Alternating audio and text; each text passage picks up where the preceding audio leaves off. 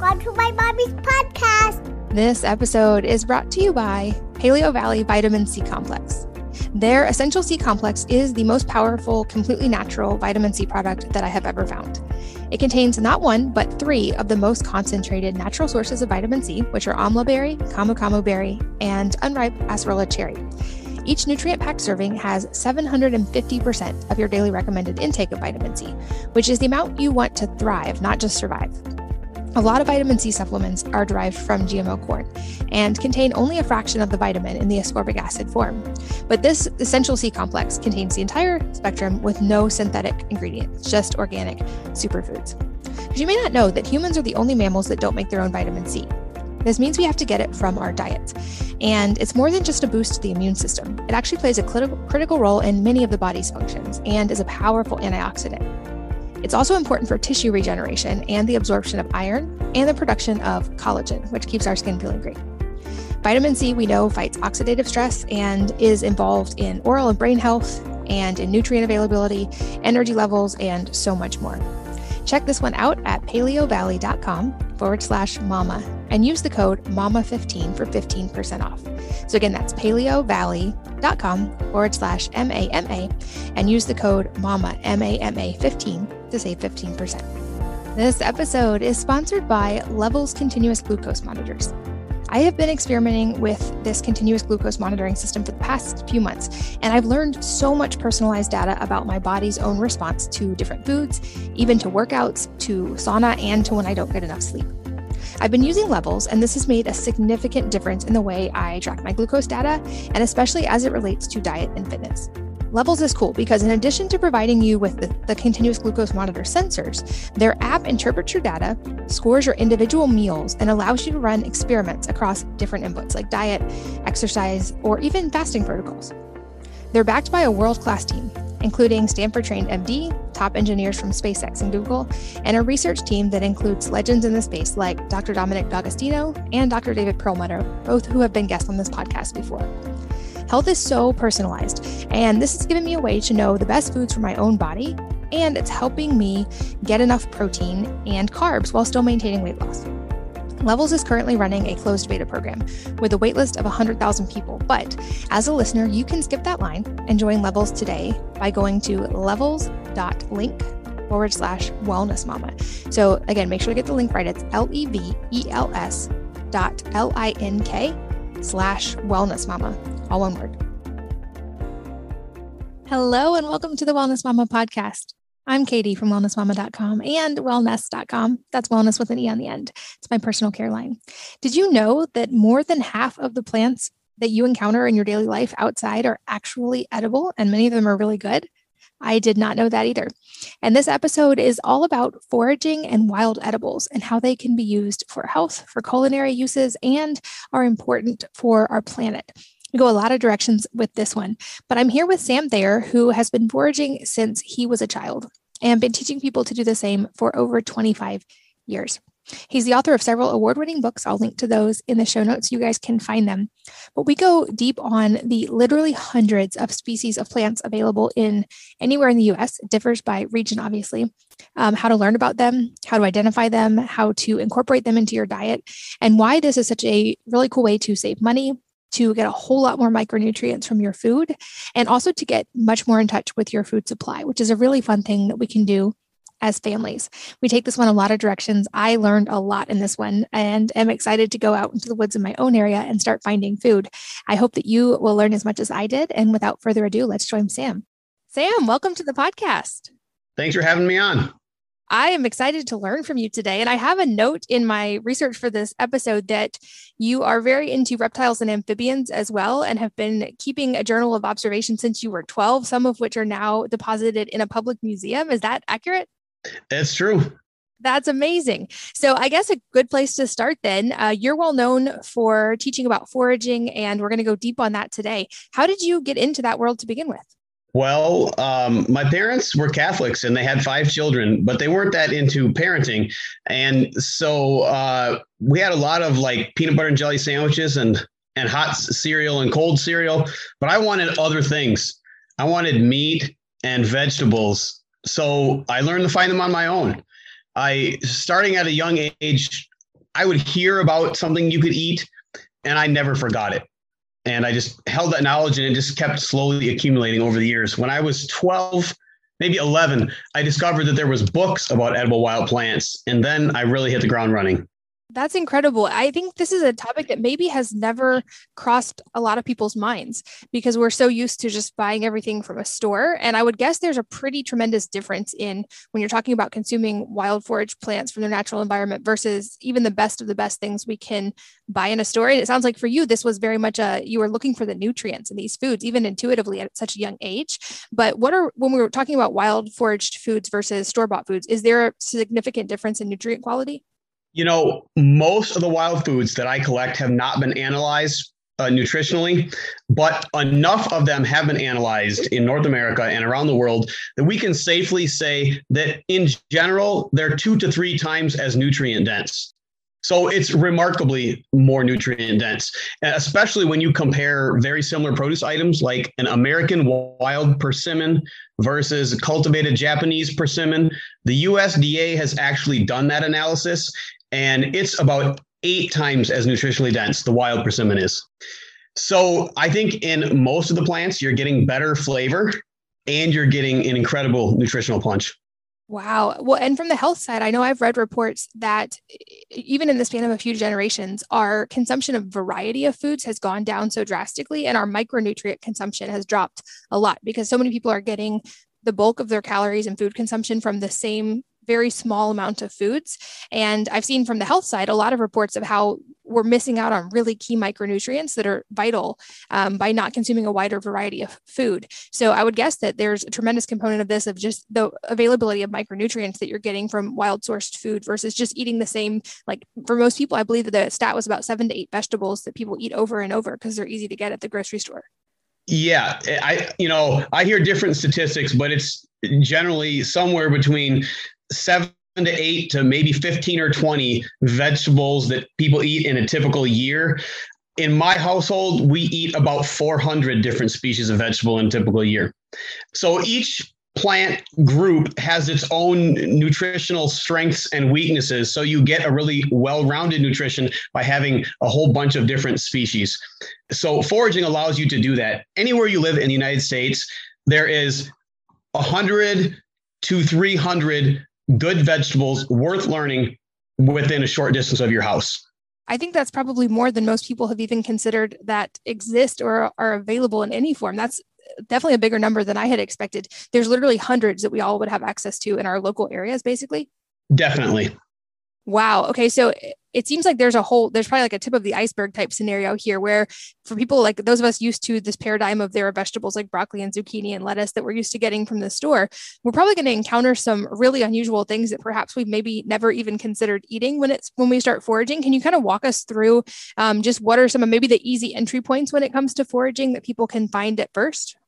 Well, the way that I encourage people to learn foraging is learn a single plant. Don't think about learning foraging. And I had this written down as like my one piece of advice. You know, don't try to learn foraging. Just learn one plant. Bite off small pieces at a time. But there are so many different leafy greens that may physically resemble something you're familiar with. Like we're all familiar with, say, romaine lettuce, right? But I collect probably 50 or 60 different things that are somewhat like and related to romaine lettuce. But there are other vegetable types that there's nothing to compare them to. So something that I encourage people to learn as one of their first edibles, if they have access to it, is black locust flowers. This is a really common tree, easy to identify, and everybody loves the flowers, available in huge quantities.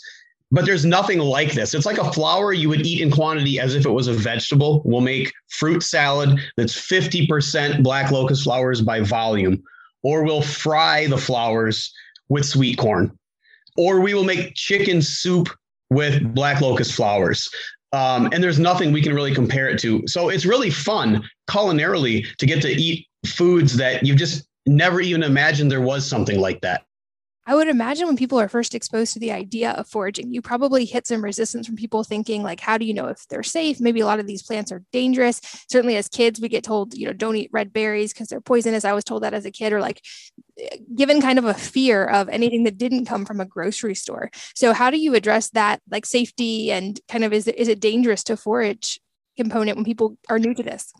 Well, you know, I don't get a lot of that because I preach to the choir, or I teach the choir how to sing better, right? So when people come to me, it's people that know that they want to learn wild edibles. Every now and then I deal with groups of people that are maybe not into foraging or they're not certain they want to do this. And I tell them the big safety rule is you don't eat something if you don't know what it is. And if you've heard of plant poisonings, they occur when people eat random things without identifying them. Most of us have enough common sense to not do that, but occasionally people just eat a random thing. And that's definitely a no-no. So I tell people, use the banana test. Like if you eat a banana, you're never going to pick one up and say, hey, wait a second, what if this is a false banana? That's just never going to happen to you. And when you're that confident about any produce item, then you're ready to eat it. And at first, it might seem like, well, I could never be that confident about all these wild green things. There's so many of them. It's just a solid green wall when you're unfamiliar with it. But actually, each and every one of those hundreds of vegetables and fruits that I collect in a year is totally distinct, can be recognized with absolute certainty. Like if you see a crowd of people and you don't know anyone in that crowd, they're not distinct to you. But if you see your best friend in that crowd, that best friend is going to stand out, right? So it's the same with plants. Like when you don't know it, it's not a thing. When you do know it, it stands out and it like it glows almost. Are there broad categories to think of when it comes to foraging? Like greens, we've already talked about, that's definitely a category. What about things like edible mushrooms? Are those forageable in the wild? Fruits, berries, roots of things? I'll admit my limited knowledge in this is the only things I've ever foraged would be dandelion and plantain. So very limited in my experience here, but are there categories people can think in? Absolutely. So any type of produce that you can imagine that you could find in a store, there's something like that in the wild. So broccoli, that's a cluster of unopened flower buds. There are dozens, maybe in the low hundreds of unopened flower bud clusters that I collect and eat, right? So a shoot vegetable like asparagus. Again, there are hundreds of shoot vegetables like asparagus, you know, leafy greens. And I like to separate leafy greens into bitter greens, which lettuce would be a bitter green, dandelion would be a bitter green. And then mild greens, examples would be like spinach, lamb's quarters, nettles, and then hot greens or spicy greens. Mostly those are mustards. You know, then there would be groups like nuts. You know, we're all familiar with pecans. A pecan is one of 11 species of hickory native to Eastern North America, and all of them are edible. They're all slightly different. Some aren't as good as pecans, but some are better than pecans. And then we have, root vegetables. There's tubers, potato-like vegetables. There is taproot vegetables, carrot-shaped or parsnip-shaped vegetables. And each one of those categories, there are dozens of wild edibles. Wow. And so I'm guessing that the variety really varies based on where you're located. And probably in some areas, this is much easier than others. For instance, people who live in a more natural setting or have access to a lot of land. Is this still possible in suburban settings or even like cities? You know, I grew up in a city of about 50,000 and for the first half of my childhood, and the second half in a city of about 250,000. And I've done foraging workshops in small towns of 200 people. And I've done foraging in Detroit and New York City and Washington, D.C. Urban foraging is essentially the same, regardless of the size of the municipality you're in. And there is a whole bunch of stuff to forage in any urban area. Now, there's, of course, the legal question is, where are you allowed to forage? And that's another question. But as far as it being a place to forage, every city has great foraging. Rural people have access to a greater variety of foods and more land per person. You know, most rural people, if they don't have their own land, they know people who have land. And so you have access to a greater volume of fruits or vegetables or whatever. But it's really something that anybody can do. And you brought up the legality of it. That was going to be one of my questions, is how can we find out if this is legal or in where it is legal in our own areas? You know, this is a big, confusing gray area that those of us who are teaching foraging have been working on and kind of frustrated over for years. Like, there's not, for example, one rule for all national parks.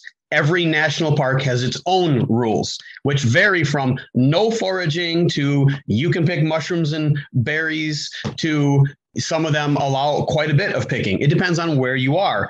Alaska has very liberal foraging laws on public lands. National forests tend to allow you to collect everything but root vegetables. So you really have to learn in the specific area that you're foraging. But if you're walking down a path in a public park and there's a mulberry tree and you pick some mulberries off that tree, probably nobody is going to care. And I'll admit that I've done this all my life, never even knowing if it's okay or not okay. You know, I'm fishing. Oh, there's a mulberry tree. I'm going to eat some mulberries. And I've never worried about it, and it's never been a problem. What about the safety aspect on the health and wellness side? My mind goes to the idea that they, in a lot of municipalities especially, but even outside of those now, they spray pesticides and herbicides quite a bit. Is there any way to know or gauge if that's happened in an area, or safety precautions when you don't know? I'm glad you brought that up, because I would have brought that up next. As far as foraging, after identifying the plants you eat, herbicides and pesticides is the number one safety issue, and it has gotten a lot worse in the last 30 years. Most people are not aware of how extensively, especially herbicides, are being sprayed now. You need to, one, look at the vegetation. Is there any sign that this might have been sprayed? Because usually within 24 hours, there's pretty significant signs that vegetation has been sprayed. And it's best to forage in a place you know, where you know what goes on. You know, I'm lucky that I collect on my property, but it's a constant thing. Every time I'm picking plants, I'm thinking, is there a reason to think this might have been sprayed? You know, I have some acquaintances that are organic farmers, and I collect on that property knowing that it's safe. I know when they spray the rural roads where I live on, and I know what parts they spray. But this is something very important to keep track of, because a lot of people don't realize they're aerially spraying herbicide on a lot of woodlands, for example. So you could be in a national forest collecting far from any human habitation, and there could be herbicide on those plants. And it's scary, and it's getting scarier. Why do you think that's increasing? Because that definitely is scary to think that, even from just an ambient perspective, that we're living in these environments that are being sprayed aerially or just massively sprayed. Why are we seeing an increase in that? Well, there's one is this tool, you know, managing vegetation with chemicals rather than mechanically. This was only came about in the 1960s on a large scale, and it's just becoming more and more prevalent as people realize how effectively they can manage vegetation by killing it with chemicals. And that's just the unfortunate reality. And the other thing is, as we have created herbicide-ready plants, Roundup-ready plants through genetic engineering, that makes it easier for farmers to spray. So a lot of work that farmers used to do with a plow, they now do with herbicide, and it saves them time, but it also puts a lot of toxins into the world. I mean, these are anti-life chemicals, and they can't be good for us. I definitely have seen the data about how both herbicides and now plastic chemicals have been identified in even very remote areas of the world, even under ice. And so that we're reaching a very dangerous level of planetary saturation when it comes to this. And from the health side, we know that these have an impact on the human body as well. I used to live in a pretty rural area, and I would see them spray, especially the monocropping areas of soybean and corn and wheat, and nothing else lived in that area. It was just dead soil when it wasn't growing something. And it's really sad to see, because I think that's become so synonymous with our food supply. And it speaks volumes to this diversity that we've lost and how it's happening in the natural landscape as well. Do you see any hope for reversing that or stopping this wide-scale use of that? You know, honestly, I think foragers are a big part of that. Like, we need to get our voices out there and say, hey, you could be killing us. You could be poisoning us. And also, I do think that the media needs to get on the ball and start reporting about the amount of spraying that's going on. So we're mostly aware that it's being sprayed heavily on agricultural lands, but there are millions of acres of Texas, for example, that are sprayed on a regular basis from airplanes to kill off mesquite, to increase its grazing potential. There's millions of acres of public forest land where they do what they call a shelterwood cut, and they cut out oak trees and they spray the understory so the oaks can regenerate better. And this is just, I mean, I was at a state park in Florida. There is a hiking trail, and they spray both sides of the hiking trail through a marsh to kill off all the vegetation along the hiking trail, because people don't want to be so close to plants. Maybe they're afraid there's a snake hiding in there.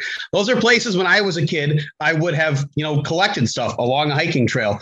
But it's important to keep in mind that our world is inundated with this. You can't avoid this by not foraging. Foraging intelligently is a way that you can selectively eat foods that are not sprayed. Unless you're eating strictly organic produce, you're being exposed to a lot of pesticide residue. And unless somebody lives in an agricultural area, I think most urban people are not aware of how heavily sprayed agricultural lands are today.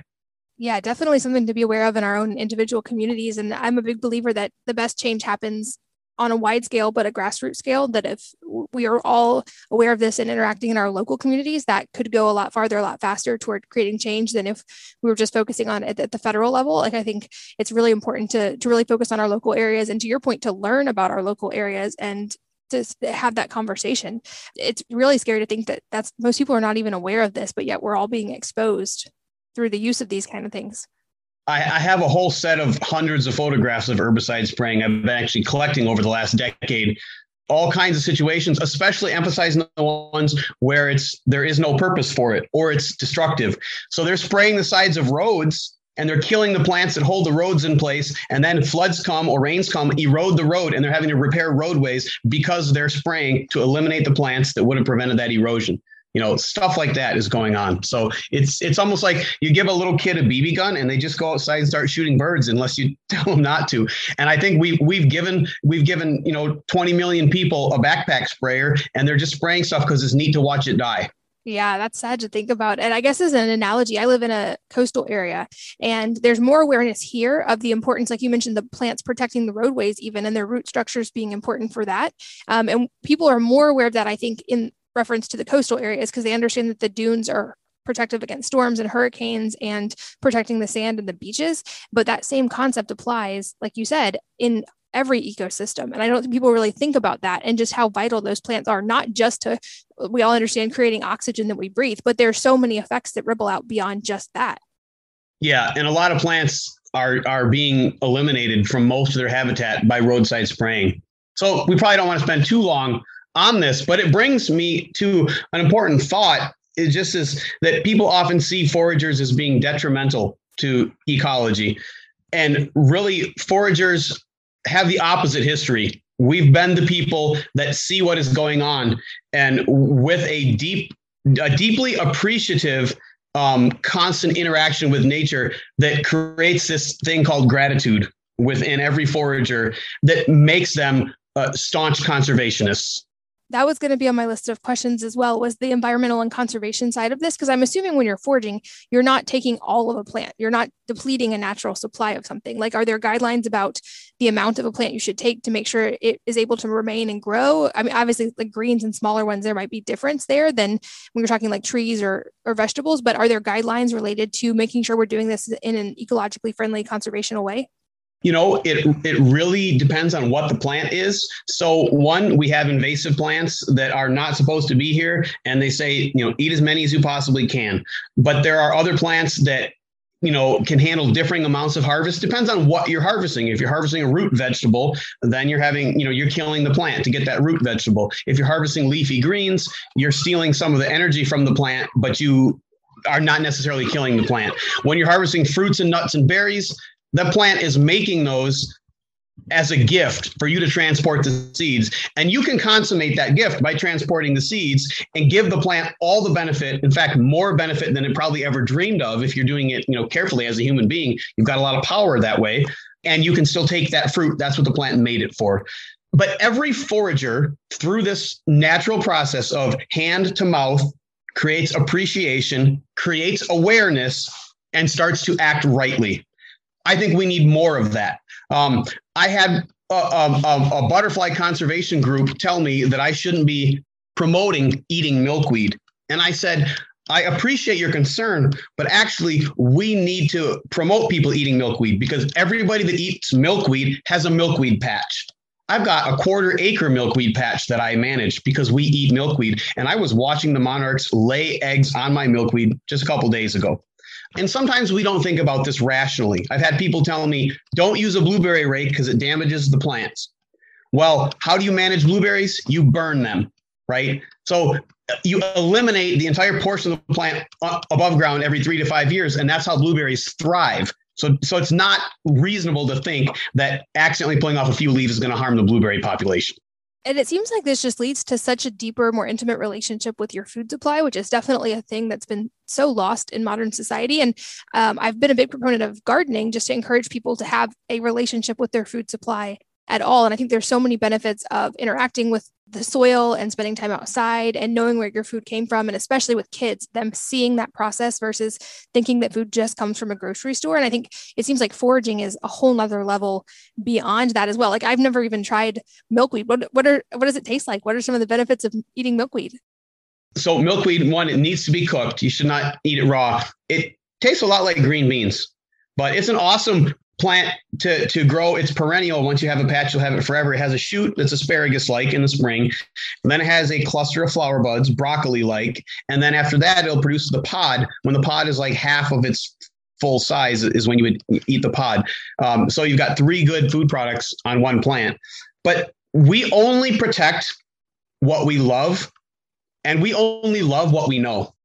And so if we're going to protect nature, we need to know it like intimately and deeply. And there's a lot of ways to do that. But I think that foraging is the most effective way. And it's what our ancestors did for hundreds of thousands of years. And they showed us that people can forage sustainably for a long time. And that still applies today.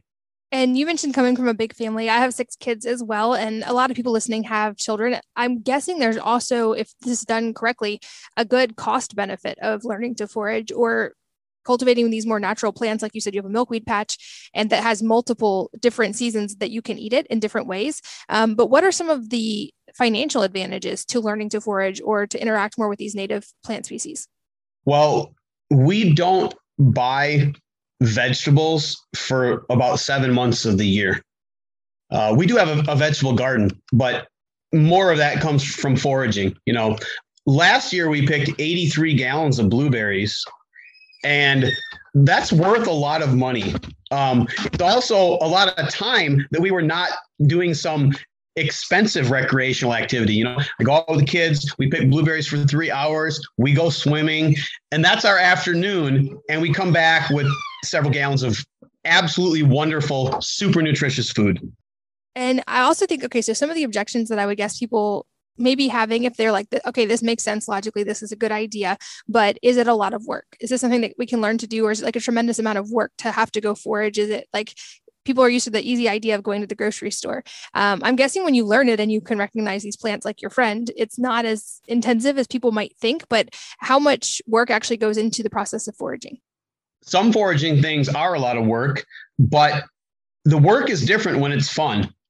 It doesn't feel like work to me to go pick blueberries because I just absolutely love doing it. But if you don't like it, don't do it. I don't know anybody that forages that doesn't enjoy it. So the work aspect kind of becomes irrelevant in my mind. Now, there are some things that you might go out and harvest and say, hey, that was pretty good, but that wasn't worth my time. Well, then don't do it. But as far as certain vegetables, shoot vegetables and leafy greens, I can go pick them on my property much quicker than I could go to the grocery store and buy them. So I get better food for free in less time. So it's a win every way I look at it. Better food for free in less time. That would appeal, I would think, to anybody listening. This episode is brought to you by Paleo Valley Vitamin C Complex. Their Essential C Complex is the most powerful, completely natural vitamin C product that I have ever found. It contains not 1, but 3 of the most concentrated natural sources of vitamin C, which are amla berry, camu camu berry, and unripe acerola cherry.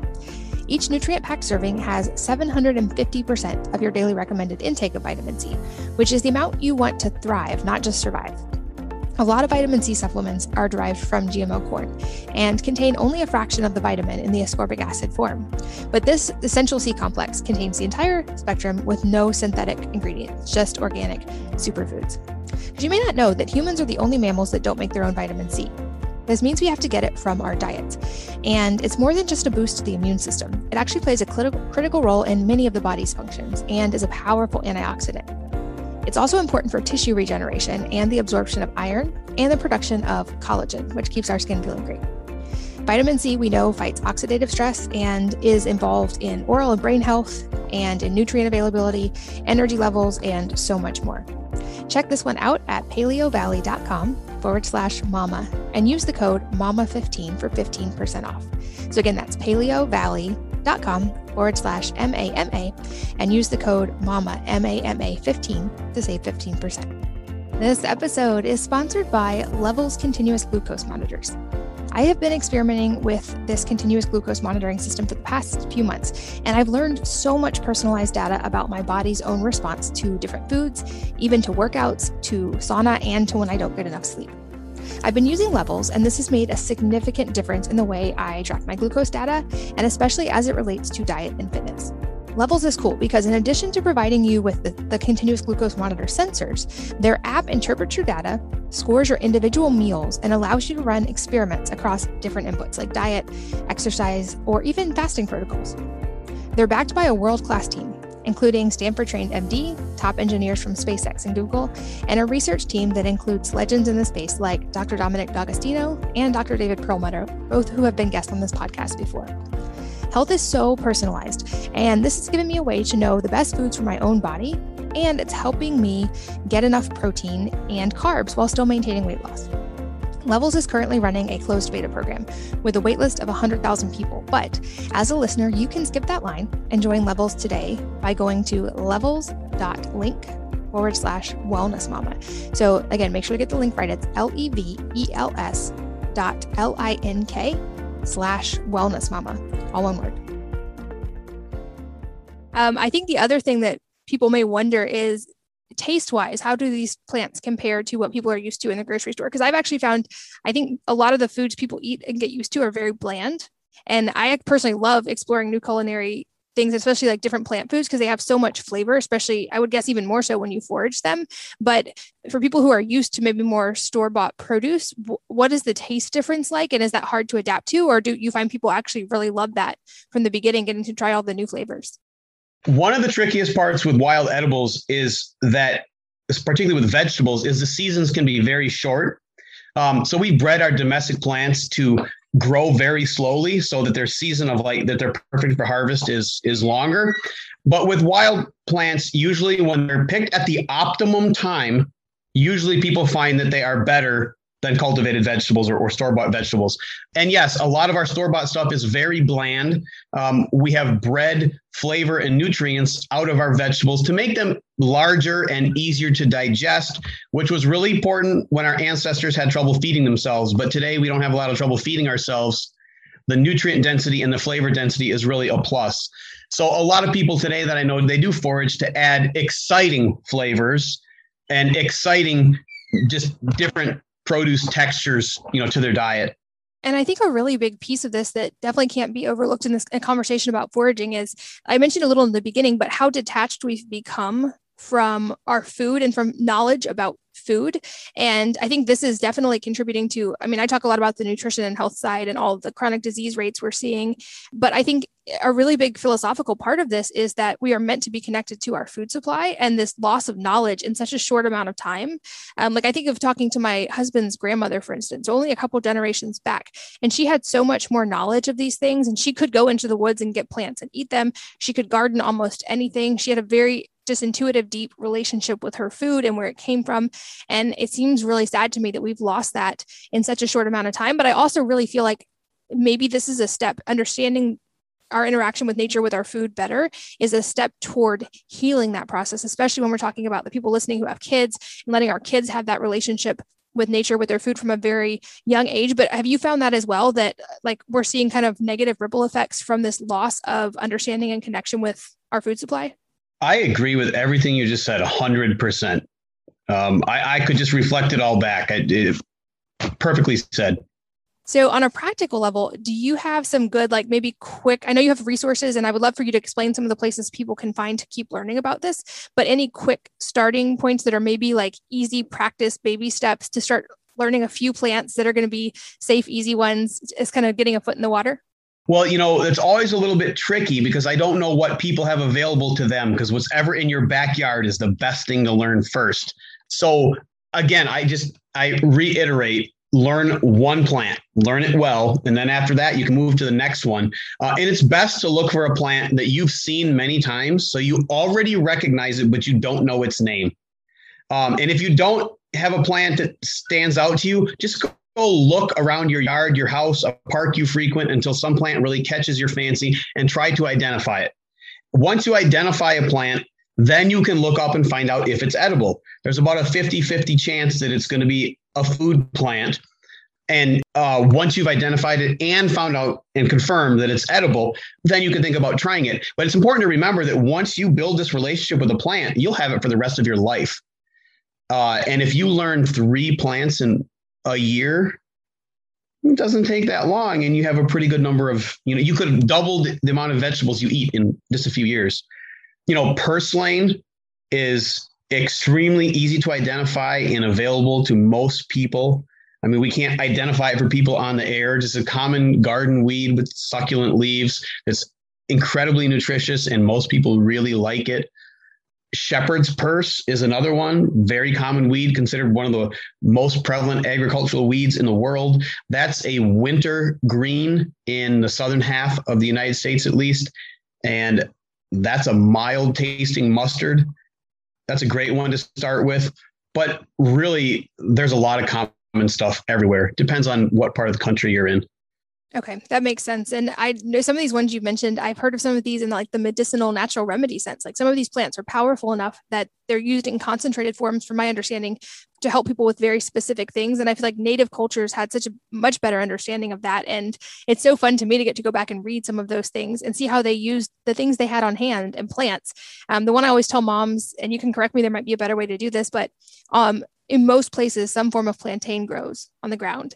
And in our family, anytime there's mosquito bites, bee stings, even sunburn, we go find plantain, and it like acutely, you can just chew it up and spit it on the bite, and it helps with the itching so quickly.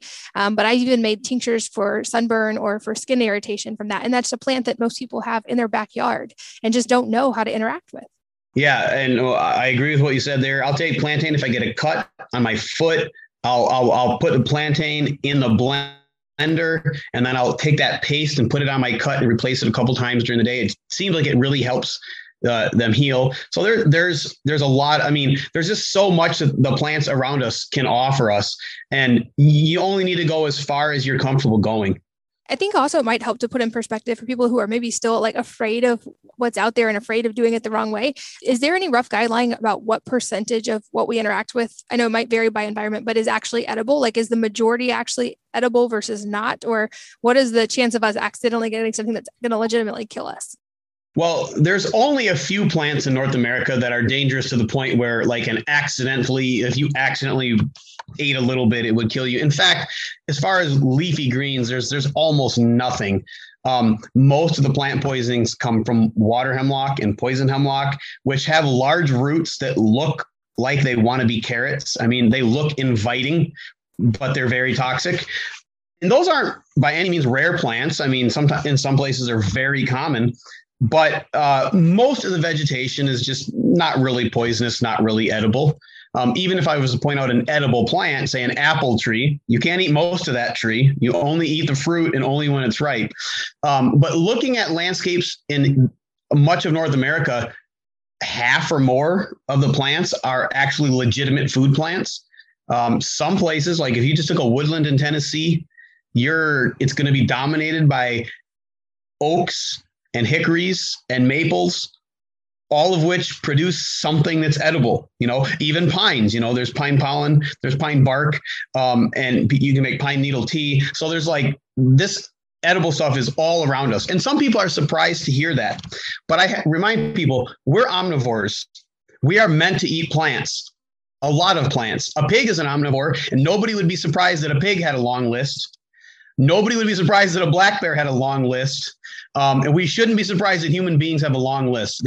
We are meant to be eating wild plants, and there's a whole lot of different wild plants that are not only edible, but excellent. I don't teach people to eat things unless I think they're, quote, food worthy. If it's just barely edible, I'm not going to waste your time with it. That's good to know. That's amazing. Do you do anything with foraging mushrooms? I know that's its whole own different kingdom of learning, but I've also seen statistics, and I might be off on this, that the majority of even mushrooms are actually edible. Well, you do definitely want to be careful with the ones that aren't, but is that something that you do as well? Yeah, I collect about 40 to 45 different species of mushroom. I'm not an expert by any means. It sounds like a lot, but there's, you know, if I was to take you for a walk in the woods, I would know a lot of the mushrooms we see, but I would not know a lot of the other mushrooms.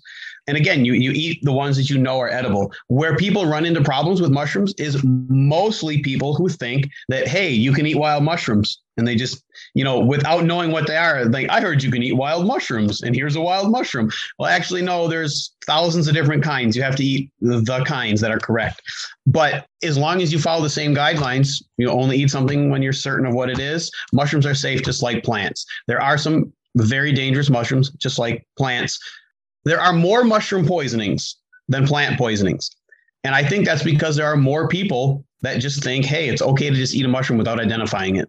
Good to know. I'm curious if there are any kid favorites at your house. I know it varies by location, so it wouldn't apply to necessarily every family, but maybe like good entries of natural foraged foods to try that kids especially love.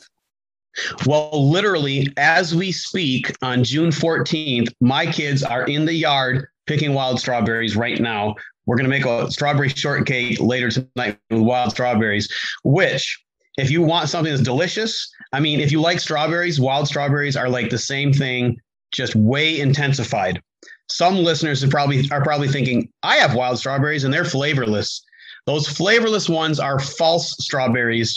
They're edible, they're safe, they're just very low in flavor. But the real wild strawberry is outrageously delicious. My kids love them. But really, they love most of the berries that we pick, you know, blueberries, service berries, blackberries, red and black raspberries.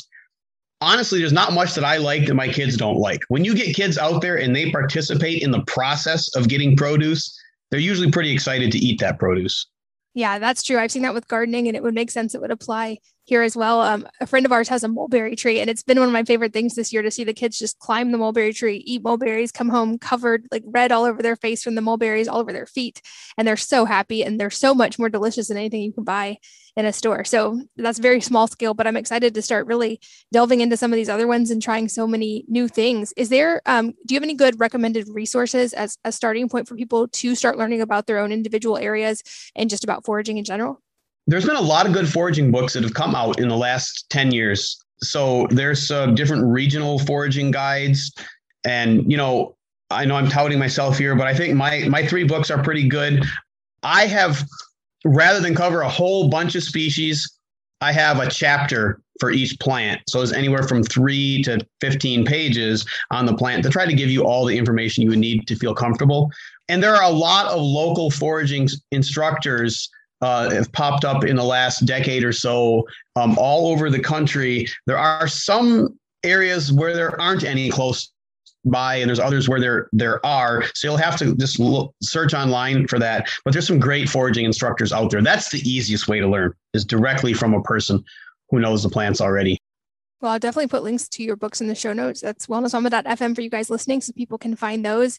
And local foraging workshop sounds like a great field trip to do with kids, or homeschool activity, or even just get a couple families together and go learn. I think kids especially would probably be so engaged and love getting to learn about their natural environment and see it in a new way, or even just make tea out of pine needles would probably be such a fun experience for most kids, I would guess. Kids love it. I mean, and you say, you know, collecting mulberries is small scale. It's the perfect scale, though. That's exactly, I mean, the way to introduce yourself to foraging. I mean, and it's such a great intergenerational activity. You know, kids and parents can do it together and spend a lot of quality time together outdoors, getting exercise and healthy food. I really can't find anything wrong with it. Well, I will make sure those resources are in the show notes. You guys definitely check them out and dive in your local area. A question I love to ask toward the end of interviews, somewhat selfishly, because I'm always looking for suggestions, is if there is a book or a number of books that have had a profound impact on your life, and if so, what they are and why.